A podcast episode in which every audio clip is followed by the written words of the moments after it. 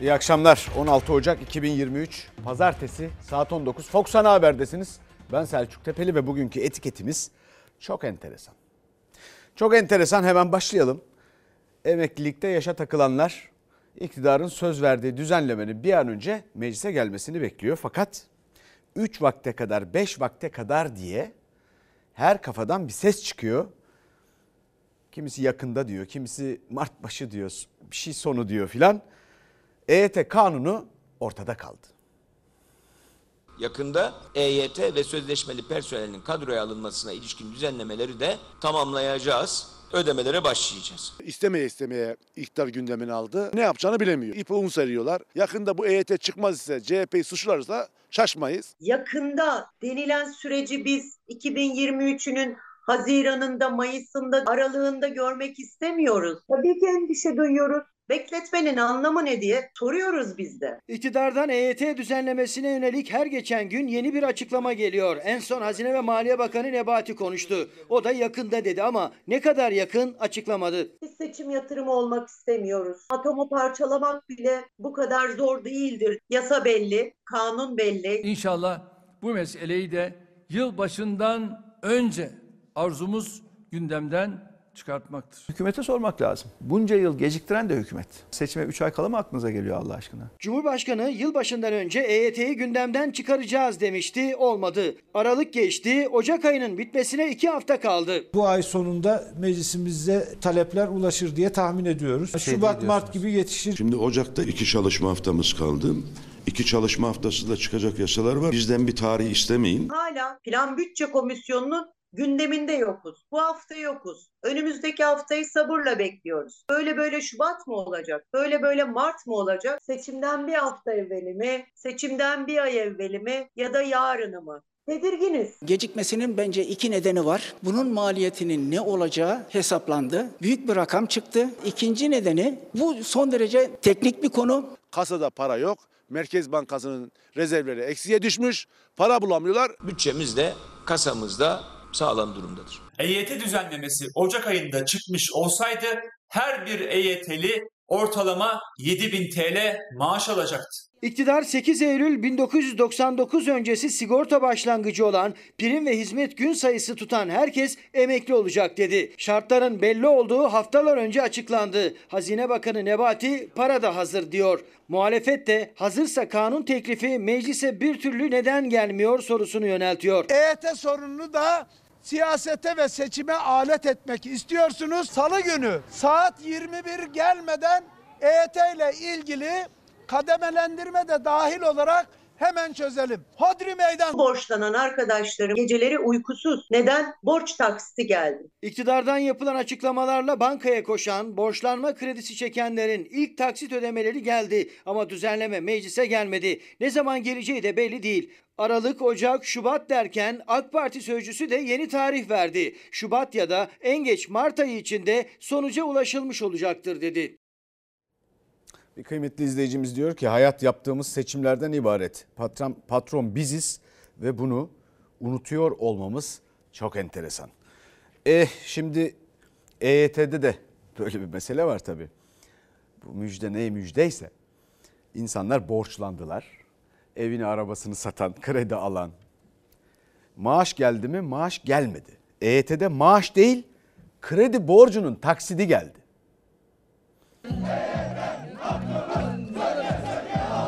Alansa alan, meydansa meydan dedik. Bizler sadaka istemiyoruz. Sadece elimizden alınan emeklilik hakkımızı istiyoruz diyerekten çıktık bu yola. Yolun sonu görünüyor mu? Ümit ediyoruz. İvedilikle çıkartmasını istiyoruz. Bizler EYT'li olarak yaptığımız borçlanmaların e, günü geldi. Mücadele ettiler, kazandılar ancak endişeleri sürüyor EYT'lilerin. Çünkü dört gözle beklenen EYT düzenlemesi hala meclise gelmedi. Ancak doğum ve askerlik borçlanması yapmak için kredi çekenlerin ilk taksitleri geldi çattı. Emekli aile için umutla bekleyen EYT'liler şimdi kara kara kredi taksitlerini nasıl ödeyeceklerini düşünüyor. Ocağın ortası oldu. Devlet büyüklerimiz e, Şubat'ın ortasını bulur diyor. Ödeme günü yaklaştıkça bizler tedirgin oluyoruz. İnanın uyku uyuyamıyoruz. Çünkü alacağımız maaşın yarısı borçlanmaya gidecek. Uykuları kaçıran kredi borçlarını emeklilik hayaliyle omuzladı EYT'liler ancak hala bekleyişleri sürüyor. Asgari ücretle çalışan 3 çocuk babası Adem Karlı'da Aralık ayında askerlik borçlanması yaptı. Kenarda biriken parası yoktu, kredi çektiler. Hatta kendi adıma kredi çıkmadı. Ben asgari ücretle çalışan bir mağdur olduğum için e, onay çıkmadı bana. Oğlum adına kredi çektirdim ben. 37.200 e, TL'yi 43.000 lira geri öde- ödemeli ola- olarak aylık 3.860 lira ödemesi var. Müjdeli haber gelince 1 Ocak öncesi zamlı borçlanmamak için bankaya gidip 37.250 liralık kredi çekti. 3 çocuk babası 48 yaşındaki Adem Karlı. Maddi zorluklar onun da omuzlarında. Bu yüzden asgari ücretle çalışmak zorunda ve bir umutla yasanın çıkmasını bekliyor. Yılbaşından sonra daha farklı oldu fiyatlar. Ben de 540 günlük askerlik borçlanması yaptım. Yılbaşından önce 37.200 TL idi bu.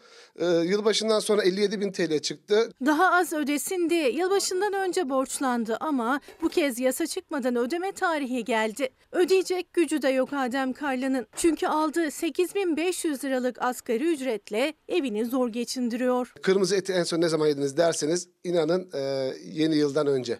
Çıkmazsa bu ay ya da öbür ay nasıl ödeyeceksiniz borcunuzu? Üç tane e, çocuğum var. Bunlar part time çalışıyorlar. Part time çalıştıkları ücretlerden ben tamamlayacağım. Onlardan alacağım. Adem Karlı gibi bankalara borçlanan binlerce EYT'li artık yasanın son halini alarak meclise gelmesini bekliyor. Hızlı bir şekilde yasanın meclise gelip onaylanıp Cumhurbaşkanımızın imzasıyla resmi gazetede yayınlandıktan sonra ve yürürlük tarihini de biz aslında 1 Ocak'tan e, itibaren yapsınlar ki en azından biz aylıklarımızı 1 Ocak itibariyle alalım. Bu kıymetli yurttaşımız aynı zamanda asgari ücretli. Fakat asgari ücret zammını da artık 1 Şubat'ta mı alacak? Kaç Şubat'ta alacak? Ne zaman verirse patron. Şimdi izleyicilerimizden gelen mesajlar var. Çok enteresan bir durum diye tarif ettiği bir izleyicimizin 3600 ek gösterge. 3600 ek gösterge verildi. Fakat o kadar çok şikayet var ki öyle adaletsizlik eleştirileri var ki bize niye yok e, diyen izleyicilerimizden gelen o kadar çok mesaj var ki onu size ileteyim. E, elbette e, uzun zamandan beri çok mesajlarını gördüğüm kamu mühendisleriyle ilgili de haberimiz var bugün. Onların da pek çok sıkıntısı var. Şimdi iç politikaya geçeceğiz, bakacağız biraz. Sonra ekonomiye geri döneceğiz. Ekonomide çok enteresan sözler, laflar ve durumlar var. O yüzden ilginç haberler. Çok da ilginç hikayeler var bugün. Ee, şu iç siyasete bir bakalım. İç siyasette aslına bakarsanız herkes biraz ne bileyim havanda su mu dövüyor? Kısa dar alanda kısa paslaşmalar mı yapıyor? Ne desem? Efendim Devlet Bahçeli Milliyetçi Hareket Partisi Genel Başkanı Erdoğan'ın etrafında tek yumruk olalım dedi. Ali Babacan Deva Partisi Genel Başkanı bunların devri bitti diye karşılık verdi. AK Parti artı MHP'nin toplam milletvekili sayısı artık mecliste çoğunluğu sağlayamıyor. Onun için diyor ki biz parlamentoda kaybedeceğiz. Bizim adayımıza destekleyin ama yine biz yönetelim. Gelin vazgeçin bu sevdadan. Türkiye Büyük Millet Meclisi'nde kazandığınız kadar sandalyeyle temsil görevini üstlenin. Hep birlikte Cumhurbaşkanımız Sayın Recep Tayyip Erdoğan'ın etrafında tek yumruk olalım. Kusura bakmasınlar. Artık bunların dönemi doldu, devri doldu, bitti. Yeni bir iktidarın artık Türkiye'de bu yönetimi üstlenmesi gerekiyor. 85 milyona eşit vatandaş olarak bakacak bir yönetim anlayışına burada ihtiyaç var. MHP lideri Devlet Bahçeli'nin çağrısına muhalefetin tepkisi. Bahçeli 6 lidere Erdoğan'ı destekleyin çağrısı yaptı. Muhalefet parlamentoyu kaybediyorlar, Cumhurbaşkanlığını da kaybedecekler yanıtını verdi. Demek ki Sayın Bahçeli'nin desteği yetmiyor. Perinçek'in desteği yetmiyor. Beşli Çete'nin desteği yetmiyor. Hadi başka kapıya, başka kapıya Sayın Bahçeli. Ne diyorlar? Hepsi başbakan yardımcısı olacakmış. Birer tane de bakanlık alacaklarmış. Ya böyle memleket mi idare edilir ya? Parlamenter sisteme geçene kadar ülke nasıl yönetilecek? Buradaki kilit kelimeler nedir? Katılımcılıktır. Bir kişi kafasına geleni yapmasın. Kararlar alınırken bir konuşulsun, tartışılsın beraber. Akıl akıldan üstündür ya. Şu anda daha ortada bir şey yok. Kavga gürültü aldı başını gidiyor. O istiyor ki bir tarafta Erdoğan, Bahçeli, Perinçek koalisyonu olsun. Karşısında da onları kutuplaştıran bir yapı olsun. Altılı masayla biz bu oyunu bozduk. Altılı masa omuz omuza yoluna devam edecek. Cumhurbaşkanı Erdoğan altılı masa içinde kavga var diyerek hedef aldı muhalefeti. Muhalefet liderleri ise birlikteliğin altını çiziyor. Bu tamamen bir takım oyunu. Ben golcüyüm. Biz görev insanıyız. Görev neyse onu yaparız. Altı kaptan bir gemiyi batırır. Bu takımında bir kaptan olacak. Önümüzdeki haftalarda bir de o kaptanın da kim olacağına karar vereceğiz. Takımın kaptanı da takım oyuncusu olacak. Herkes beraber çalışacak. Cumhurbaşkanı adayı olarak iradesi olmayan, kendi başına karar alamayan, talimatla hareket edecek güdümlü bir figür tarifi yapıyorlar. Bu kral gidecek ama yerine demokrasi gelecek. Yerine takım oyunu gelecek. İlker Karagöz'le Fox Çalar Saat programında konuşan Deva Partisi Genel Başkanı Ali Babacan muhalefet birlikteliğini takım oyununa benzetti. Cumhurbaşkanını kaptana, aday kim sorusunun yanıt tarihi de yaklaşıyor. Genel merkez kurullarımızın görüşlerini aldım. Birebir her bir arkadaşımıza görüştüm. Kaç isim geldi Bir de önünüze? ileri göre. Havuz öyle çok büyük bir havuz değil isim havuzu. Yani 6 tane genel başkan var. Adı geçen 2 tane belediye başkanı var. Ha bir de dışarıdan adı daha az geçen isimler de var. İstanbullular diyorsunuz ki saray sizinse Saraçhane bizimdir. Diyorsunuz ki zulüm sizinse sandık bizimdir. İyi Parti lideri Meral Akşener de ilk seçim videosunu yayınladı. Adaletsiz düzeni milletimizle birlikte sandıkta değiştireceğiz başlığıyla. Saraçhane'de İmamoğlu ile birlikte kurduğu cümlelerle o görüntülerle yüklendi iktidara. Sayın e, Meral Akşener'e yürekten teşekkür ediyorum. Çünkü adalet temasıyla yayınladığı kampanya bölümünde bana da yer vermiş. Çok da onurlandım, gururlandım. HDP de kapatma davası kararının seçim sonrasına bırakılması için Anayasa Mahkemesi'ne başvuru yaptı. Efendim MHP liderinin önerisi aslında belki de bir sistem değişikliği için uzlaşıya kapı aralama olarak değerlendirilirse ilginç bir başka gündem maddesi olarak önümüzdeki günlerde konuşulabilir. Ama bilemiyorum yani bu bahis sürecek mi? E, göreceğiz bakacağız. Fakat memlekette tabii birçok mesele var. Şu anda bu yaşadığımız sistem içinde evet tek yumruk, evet işte uzlaşılsın falan filan neyse fakat mesela şimdi gelecek bir haber. Memlekette valilerimiz var. Valiler Türkiye Cumhuriyeti Devleti'nin valileri. Fakat AK Parti'nin seçim kliplerini filan yayınlıyorlar. Orhan Tavlı Muğla valisi. İnsanın aklına tabii bu soru hemen geliyor. Kimin valisi? Aşkım hiç bitmeyecek Eğer istersen İçimizde Muğla aşkı hiç bitmeyecek. Muğla valisi kendisini Muğla AK Parti il başkanıyla karıştırıyor. Hatta belki de yarıştırıyor. AKP bayraklarının da olduğu bir klibi kullanarak alenen siyaset yapmaktadır. Türkiye bir parti devletine doğru gidiyor. Terfi ettiklerini gördükleri için bunu yapmaktan e, çekinmiyorlar. Devlet geleneğinden gelen hiçbir memur bunu yapmaz. Muğla Valiliğinin resmi hesabından Muğla aşkı içimizde hiç bitmeyecek Recep Tayyip Erdoğan ifadeleriyle paylaşılan klip, yükselen tepkiler. Muhalefet Muğla Valisi Orhan Tavlı'yı AK Parti propagandası yapmakla suçladı. Devlet memurları siyasi partilere üye olamazlar, propagandalarına katılamazlar, övücü ya da yerici söz söyleyemezler. Bu kural en çok Muğla valisi Orhan Tavlı'yı bağlar. Klip Cumhurbaşkanı'nın fotoğraf ve videolarının paylaşıldığı resmi Erdoğan dijital medya hesabından paylaşıldı önce. Muğla Valiliği de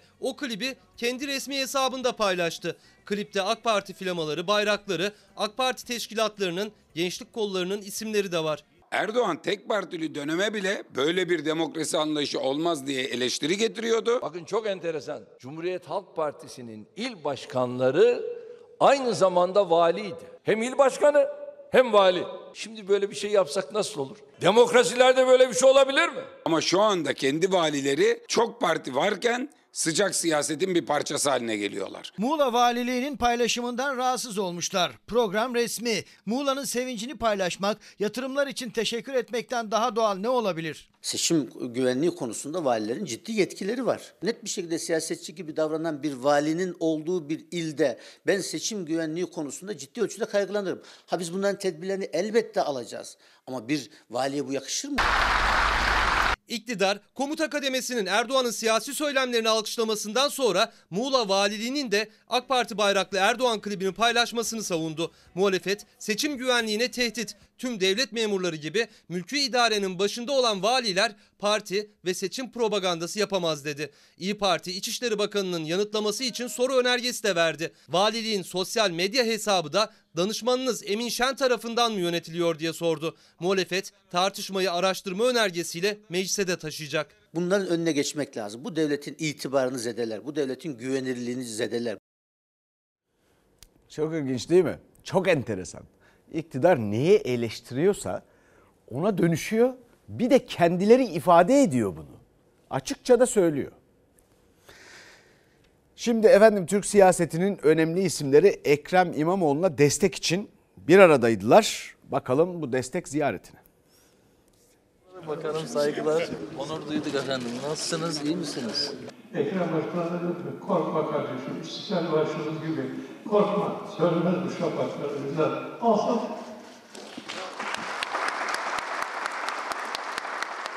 Gücüme güç kattınız. Türkiye Büyük Millet Meclisi'nin eski başkanı İBB Meclisi'nde titreyen sesi dolu gözleriyle verdi mesajını. Ekrem İmamoğlu'na destek için Türk siyaset tarihinin önemli isimleri bir araya geldi.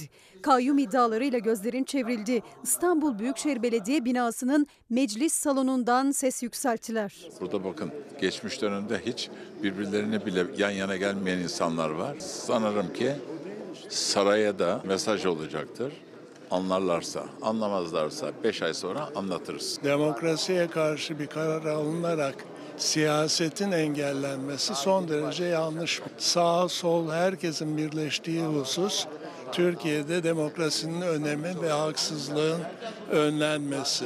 Bu bakımdan buradayız. Sayın İmamoğlu'na destek için ve bu kararın haksız hukuksuz olduğunu vurgulamak için buradayız. Hem siyasi yasak kararı çıkan dava hem de terör soruşturması sonrası gözler İstanbul Büyükşehir Belediyesi'nde. Belediye Başkanı Ekrem İmamoğlu ise her fırsatta aynı mesajı veriyor. O mesajı Büyükşehir Belediyesi'nin dışına da dev bir pankartla astı. Milletin seçtiğini millet değiştirir. Umre dönüşü İmamoğlu'nun mesaisi yoğun başladı yeni haftada. Umre'den getirdiği hurmaları servis ettiği isimler bir dönem siyasette ezeli rakipti ama İmamoğlu'na siyasi yasak kararının ardından bir araya geldiler. Tek kişiye tabilik, anayasaya tanımamazlık artık herkesi bıktırmış vaziyette.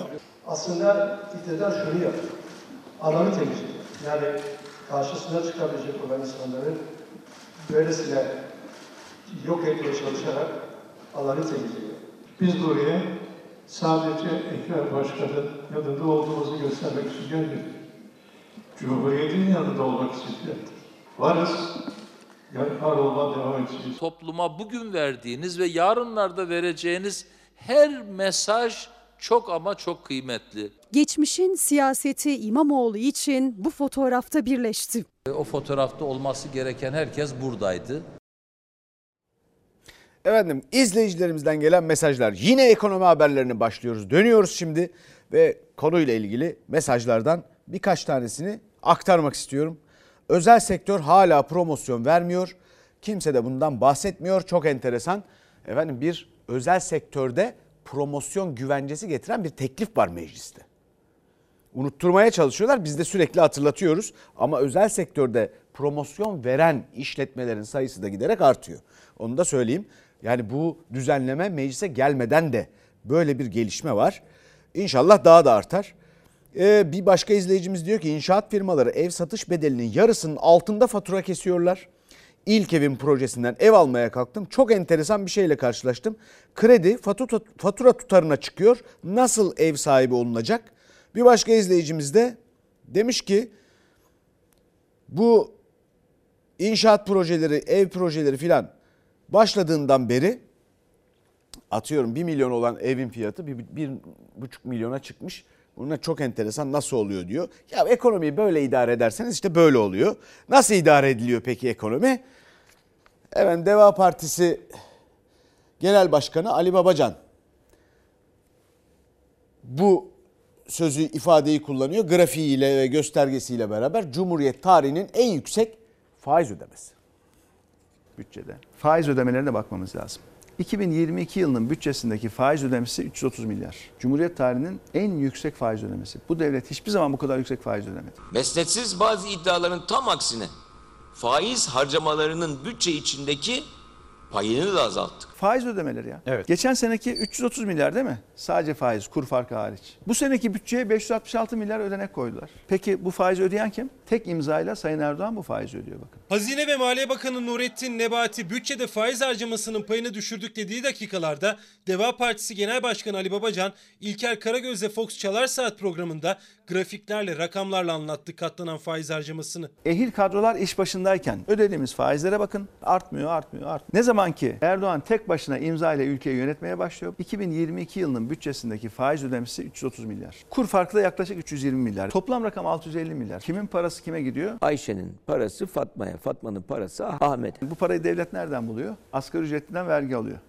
Evine bir kilo peynir alan vatandaşımızdan katma değer vergisi alıyor. Vergileri topluyor, topluyor, heybeye dolduruyor. O heybeye de olduğu gibi zaten parası olana veriyor. 2023 yılında kişi başına düşen milli gelirimizi de 25 bin dolara çıkarmaktır. 2023 yılında da kişi başına gelirimizin inşallah daha da yükselerek 12 bin dolar üzerine çıkacağını öngörüyoruz. Cumhurbaşkanı Erdoğan 2023 hedeflerini açıklarken kişi başı milli geliri 25 bin dolara çıkartacaklarının sözünü vermişti.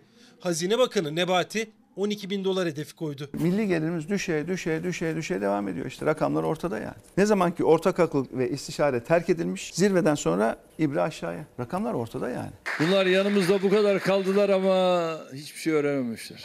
Tek imzayla ben her şeyi biliyorum diyor. Öğrenemediler diyor. Ben biliyorum. Ben ekonomistim. Alanım ekonomi diye diye aldığı kararlarla ülkenin ekonomisinin geldiği durum belli. Bunların kafası basmaz. Ben ekonomistim. Geçen seneki enflasyon Cumhuriyet tarihinin en yüksek, 100 yılın en yüksek üretici fiyat endeksindeki artış Sayın Erdoğan'ın tek başına karar aldığı dönemde yaşandı. 2022 yılı bütçe sonuçları yüzümüzü güldürüyor. Geleceğe umutla bakmamızı sağlıyor. Bir yanda revize edilen 2023 hedefleri, muhalefetin rakamlarla grafiklerle eleştirileri, diğer yanda Hazine ve Maliye Bakanı'nın gelecek yıldan umutluyuz sözleri. Hemen Babacan diyor ki Erdoğan veriyor tek imzayla Cumhurbaşkanı Erdoğan veriyor bu faizi diyor. Ay millet veriyor. Kimse cebinden ödemiyor bunu. Millet veriyor. Siz ödüyorsunuz sizin paralarınızla. Ne hata yapılıyorsa, nasıl israf ediliyorsa sizin paralarınızla, bizim paralarımızla. Çalışan insanın en çok da çalışan insanın bordrosundan para daha eline geçmeden kesilen paralarla yapılıyor bu. Şimdi bakalım milli gelirden bahsediyoruz ya. Milli gelirde nasıl düşüyormuş filan öyle grafikler. Ben size başka bir grafik göstereyim. Bakın milli gelirde e, nasıl e, geriye düşüyoruz. İzleyelim. 2014, 2015, 2016. Sonra hadi kop da gel diyoruz ama hep 5'te kaldık. Herkes bizi geçti. Herkes bizi geçti. Milli gelirde kişi başına milli gelirde dünyada 80'li sıralardayız. Ve düşüyoruz ve özellikle de en büyük düşüşü Cumhurbaşkanlığı hükümet sistemiyle birlikte yaşıyoruz.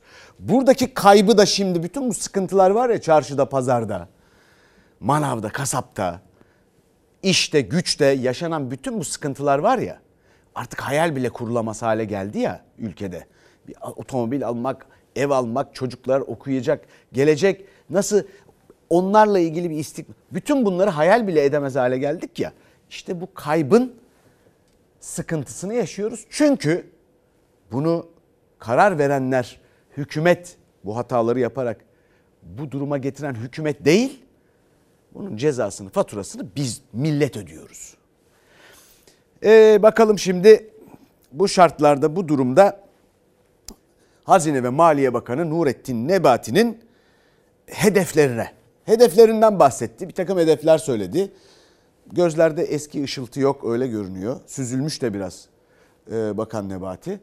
E, tarımda yüzde 151 maliyet artışıyla övündü kendileri. Tarımı bir milli güvenlik meselesi olarak değerlendiriyor ve üreticilerimizi desteklemeye devam ediyoruz. 2023 yılında enflasyondaki düşüş devam edecektir. Buyurun siz de girin görün marketin halini. Bu nasıl bir enflasyon düşüşü? Tüketici %64'lük enflasyonun daha fazlasını hissederken Hazine ve Maliye Bakanı Nebati enflasyonda düşüş sürecek dedi. 2023 hedeflerini açıkladığı toplantıda tarımın milli güvenlik meselesi olduğunu söyledi Nebati. O dakikalarda TÜİK tarımda üretici maliyetlerinin yıllık %151 arttığını açıkladı. Küçük çiftçi vadeli işlem yapıyor. Ya borçlanıyor ya da mal alacağı kişiye hasattan sonra ödemeni yapacağım diyor. TÜİK peşin fiyatlar üzerinden bir tarım üfe açıklıyor. Küçük çiftçinin yaşadığı enflasyon bu nedenle %151 değil %200'ün üzerinde oluyor. O geleceği enflasyonunu yaşıyor. Çiftçinin maliyetlerindeki artış da tüm ürünlere zam olarak dönüyor. Tarımda üretici maliyetlerindeki artış aylardır 3 hanede. Bakan Nebati üretici ve tüketici enflasyonu arasındaki makas kapanıyor dese de TÜİK'in rakamlarına göre makas hala açık. Üretici fiyatlarının tüfe üzerindeki baskısı giderek azalmaktadır. Tüfe üfe makası oldukça daraldı. Ortada bir baz etkisi var. Geçen sene çok sert yükseldiği için bu sene aynı yükseliş baz etkisi nedeniyle 20 puanlık bir gerilemeye neden oldu. Bu etkinin seçime kadar devam edeceğini Nurettin Nebati de biliyor. Yani bir matematiksel neden, ortada bir enflasyonla mücadele programı yok. Hayat çok pahalı o kadar. Hiç böyle görmedim. Nasıldı fiyatlar? Alışveriş yaptınız mı? Yok almadan git. E ne oldu sizin eksikler? Kaldı orada. gübre ve yem fiyatlarını Nisan sonuna kadar sabitliyoruz. Daha ay doğmadan zam geldi. Çiftlik ilçemizde hayvancılık yapan ilçe başkanımız da süt yemine gelen zamın 30 lira civarında olduğunu belirtti. Üreticinin maliyeti artmaya devam ettikçe ithalat kartları da bir bir açılıyor. Karkas et ithalatına hazırlanılırken Toprak Mahsulleri Ofisi 24 bin ton ham ayçiçeği ithalatı yaptı. Bu ülkede o yok bu yok diyenlere de biraz kapak olsun diyorum. 12,5 lira, 13 lira kuru soğan. Nasıl yemek yapacağız biz? Yok patlıcana bakıyorsun 20 lira. Dolmaya bak alıp yapamazsın.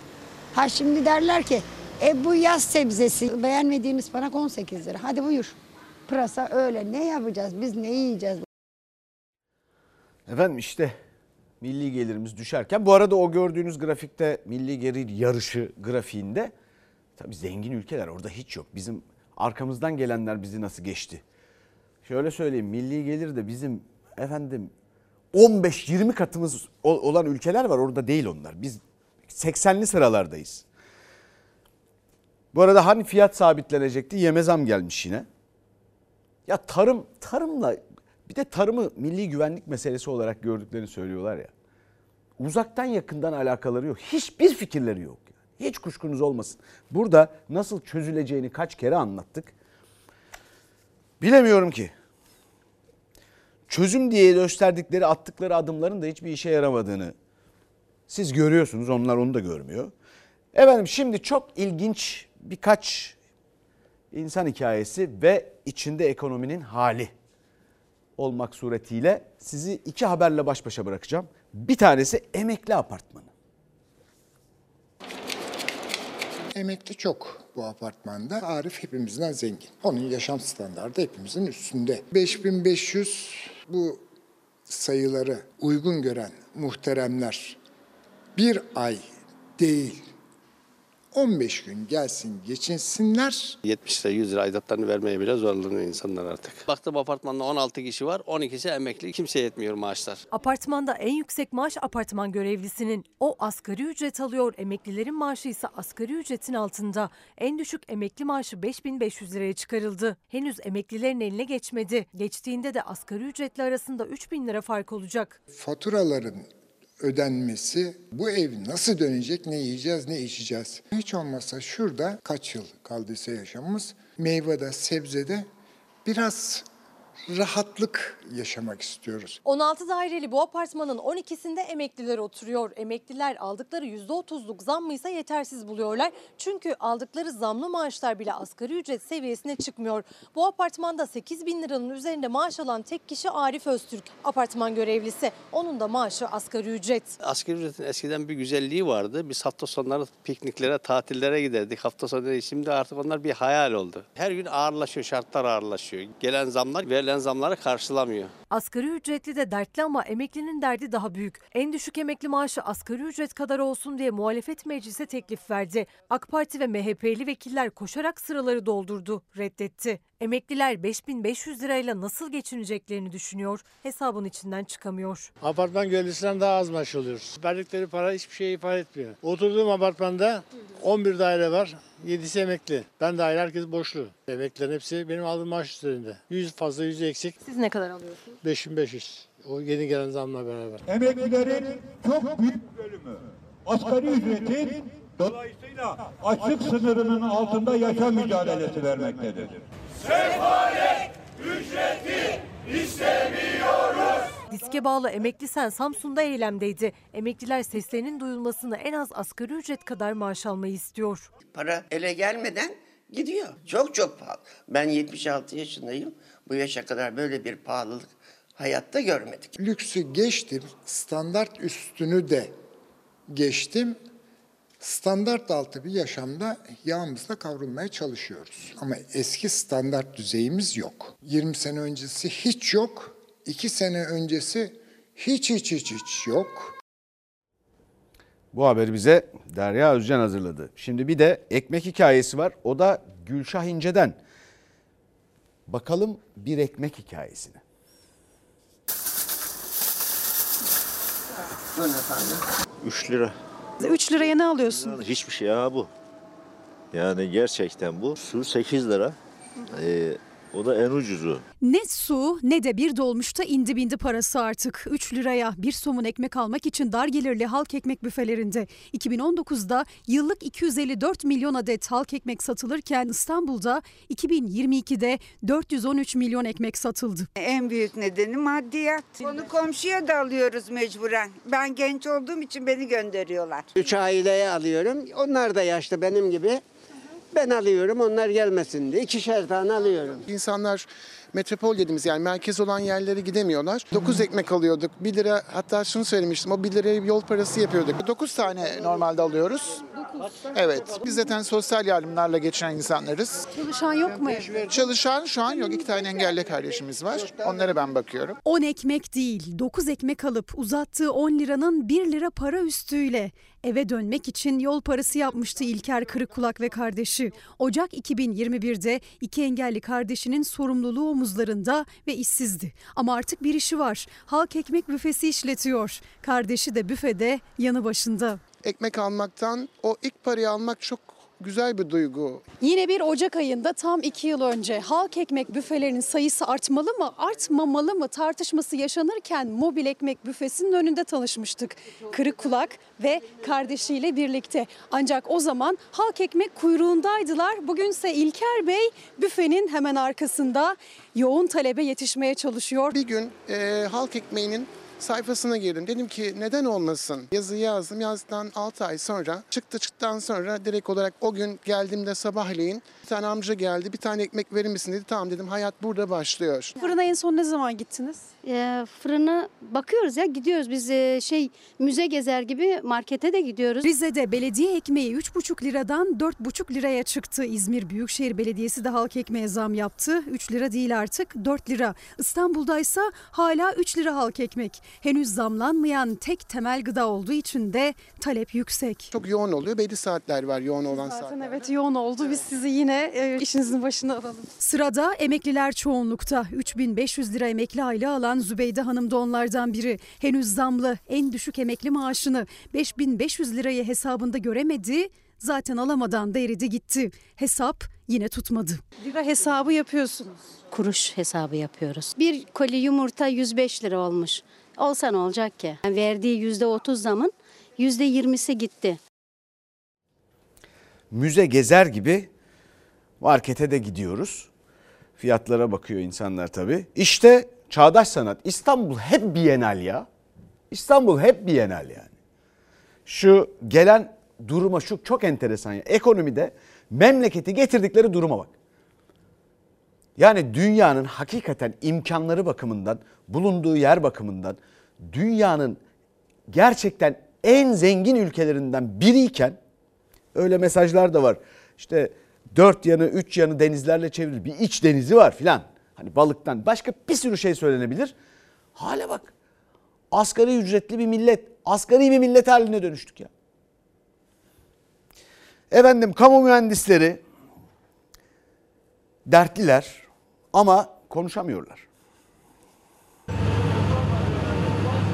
Sağlık emekçileri, doktorlar, yine hukuk alanında hakimler, savcılar, polisler ve diğer meslek gruplarında yapılan ekonomik iyileştirmeler mühendis, mimar ve şehir plancıları açısından da yeniden gözden geçirilerek yükseltilmesini istiyoruz. Köprüler, otoyollar, savunma sanayi, gıda ürünleri. Hepsinde emekleri var ama hak ettiklerini alamıyorlar. Kamuda çalışan mühendisler özlük haklarının iyileştirilmesini istiyor. Memur oldukları için seslerini duyurmakta da güçlük çekiyorlar. Onların yerine sendikalar, vekiller dertlerini dile getiriyor. Kamu mühendislerimizin özlük haklarının yıllardır geriye gitmesi, kamuda mühendislik hizmetlerini sürdürülemez hale getirmektedir. İyi Parti ve CHP hem mecliste dile getirdi kamuda çalışan mühendislerin sorunlarını hem de kanun değişikliği teklifi verdi. Ancak kabul görmedi. Yıllar içinde kamuda çalışan mühendislerin maaşları diğer memurların çok altında kaldı. Mühendislerin özlük haklarının doktorlar ve hakimler gibi düzenlenerek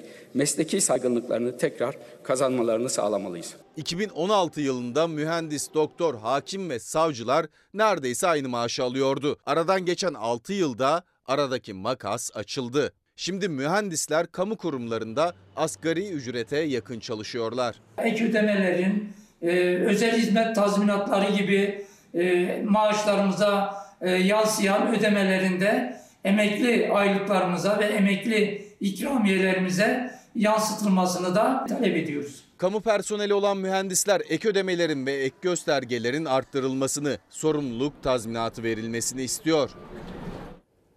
Hükümetin işi mühendislerle mi artık yoksa daha çok troll ordusu beslemekle mi? 200 bin internet hesabı şu bu falan biliyorsunuz işte bu Twitter'lar e, işte Instagram'lar filan. Hani sanal alemde gidiyor ya politika. Yoksa onları mı kalkındırmaya çalışıyorlar? Efendim şimdi Amasra faciasına gideceğiz. Amasra faciasında fezlekede suç var. Suçun sahibi yok. Savcılık fezlekesinde tespit edilen kusurların büyük çoğunluğunun sorumlusu TTK Genel Müdürü, Yönetim Kurulu ve Enerji Bakanı. Ancak fezlekede bu kişilere isnat edilen tek bir suç bile yok. Olay Amasra sınırları içinde kapatılmak isteniyor. 42 madenciye mezar olan Amasra maden faciasında savcılık fezlekesinde de facianın asıl nedeni havalandırma denildi. Ama havalandırmaya ilişkin gerekli yatırımı yapmadığı için bilirkişi raporunda kusurlu bulunan TTK Genel Müdürü ve yardımcısı savcılık fezlekesinde şüpheli listesinde yer almadı. AK Parti genel müdürün arkasına saklanıyor. Genel müdür suçlanır da eğer konuşursa diye tüm AK Partili yetkililer korku içinde. Amasra faciası sonrası havalandırma sistemindeki sıkıntı bilirkişi ön raporunda facianın temel nedeni olarak tanımlanmış. TTK Genel Müdürü Kazım Eroğlu hem yatırımları hem de işçi kapasitesi artırımını zamanında yapmadığı gerekçesiyle kusurlar listesinin ilk sırasında yer almıştı.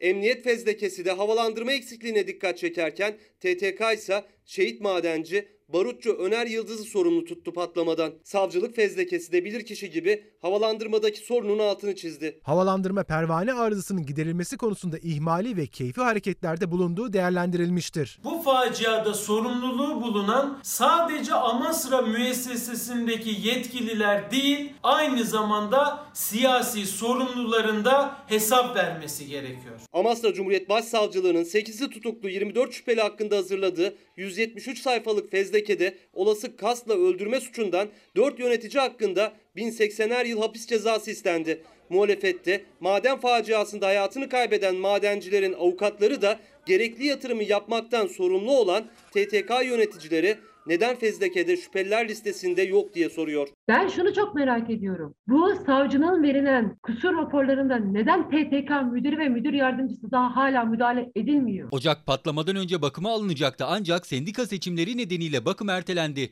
Ocakta bazen havalandırma sıkıntısı oluyordu. Sıkıntılar zamanında giderilseydi patlama olmayabilirdi. Sendika seçimleri nedeniyle ocağın kapatılmadığı, havalandırma sistemindeki yenilenmenin ertelendiği iddiası da savcılık fezlekesinde yer aldı. Kozlu müessese müdürüyken yaşanan facia nedeniyle 3 yıl 4 ay hapis cezası alan, o cezası 24 ay taksitle paraya çevrilen, daha taksitler bitmeden TTK Genel Müdürlüğü'ne atanan Kazım Eroğlu ise Amasra faciasına ilişkin savcılık fezlekesinde şüpheliler arasında yer almadı.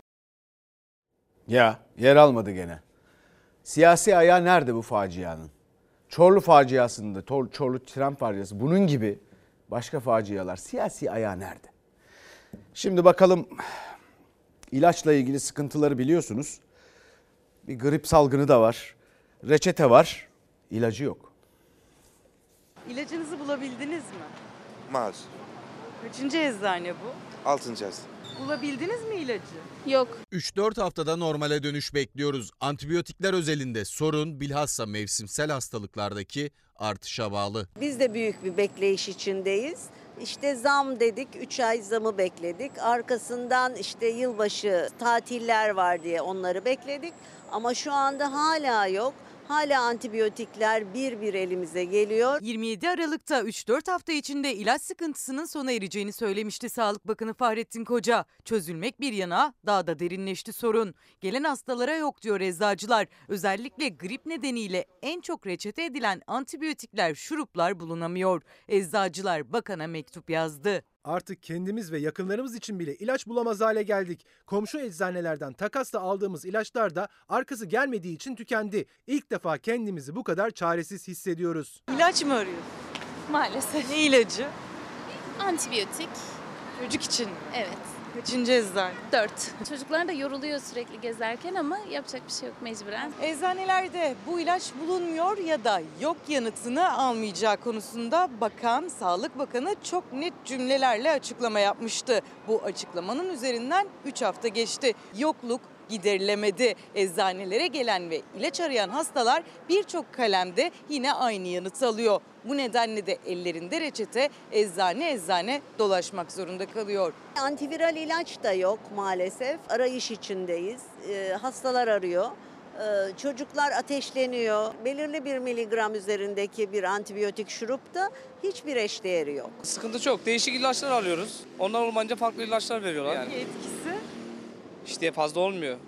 İstediğin ilacı bulamayınca. Özellikle çocuklar arasında grip yaygınlaştı. Doktorlar muadili ile reçete yazıyor artık ama yine de ilaç bulunamıyor. Sağlık Bakanlığı bir eylem planı açıklamıştı. Güncellenen euro kuru piyasanın altında kaldı. Kemoterapi ilaçları, tansiyon hapları ve zamanla yarışılan tüp bebek tedavisi için gereken ilaçlar da bulunamıyor. Yok mu efendim? Valla bu herhalde 30 oldu bulamıyorum. Çok acil elzem ilaçlar. Evet tüp bebek tedavisi. Bugün bulmam lazım. Bugün başlayacağım çünkü. Ne diyor peki eczaneler? Getirtiremiyoruz bile diyorlar. Piyasada yokmuş. Zamanla yarışan hastalar ilaç sıkıntısı nedeniyle zor günler yaşarken tüm Eczacı İşverenler Sendikası da mektubuna bakandan yanıt bekliyor. Ben Silivri'den geliyorum. Tansiyon ilacı 5 senedir kullanıyoruz. Şu an piyasada yok. Onun yerine gidip tekrardan doktora yazdırmamız gerekeceğini söylediler. Eczacı esnafı zorlukları aşamazsa bir takım zincirlere devretmeye başlayacaklar ya da başladılar dükkanlarını. Bakın orada da tekelleşme olur. O zincirlere hiç sözünüz geçmez. İktidara söyleyeyim. Bir kıymetli izleyicimiz diyor ki 4 bin lira olan emekli maaş zammından önce 4 bin lira maaş alan bir emekli en düşük emekli maaşından 500 lira yani %20 fazla maaş alırken zamla birlikte 4 bin lira alan bu emeklinin maaşı 5200 lira oldu ve hazineden desteklenerek 5500 liraya tamamlanıyor. Yani bu gibi emekliler en düşük, düşük maaş alanların %20 üzerinde maaş alırken şimdi en düşük emekli maaşına ancak ek yapılabilerek, ek yapılarak ulaşabiliyor diyor. İşte bu da aslında yapılanın zam olmadığını anlatıyor. Efendim şimdi bir uçak faciası yaşandı biliyorsunuz ve uçağın içinden belki de zannediyorum ilk defa düşme anları kaydedildi ve canlı yayınla yayınlanmış.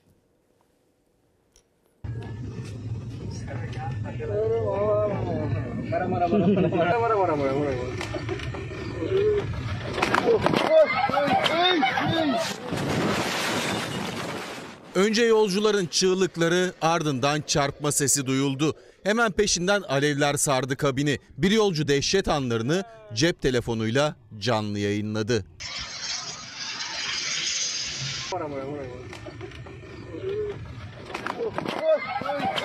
Nepal 68 kişinin hayatını kaybettiği uçak kazasının şokunda. Kayıp olan 4 kişi arama çalışmaları sürüyor. O kayıplardan biri uçağın yardımcı pilotu Anju Kativada. 44 yaşındaki Kativada'nın kendisi gibi pilot olan kocasını 16 yıl önce bir uçak kazasında kaybettiği ortaya çıktı. Facianın ardından o da eşinin izinden giderek pilot oldu. Dünya ise uçağın düşüş anına ait olduğu söylenen kabin içi görüntüleri konuşuyor.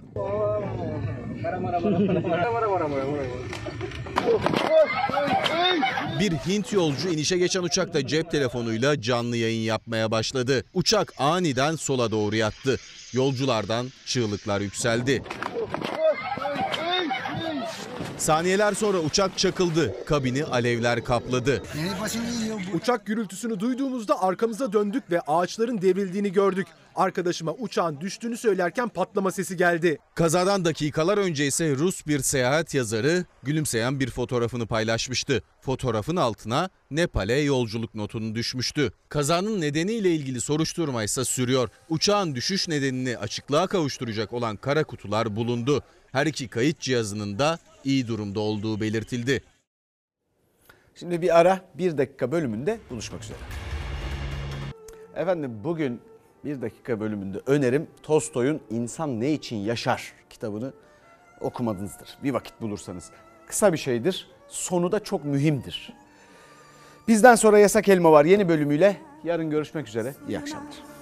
taşına, toprağına Bin can feda bir tek dostuma Her köşesi cennetin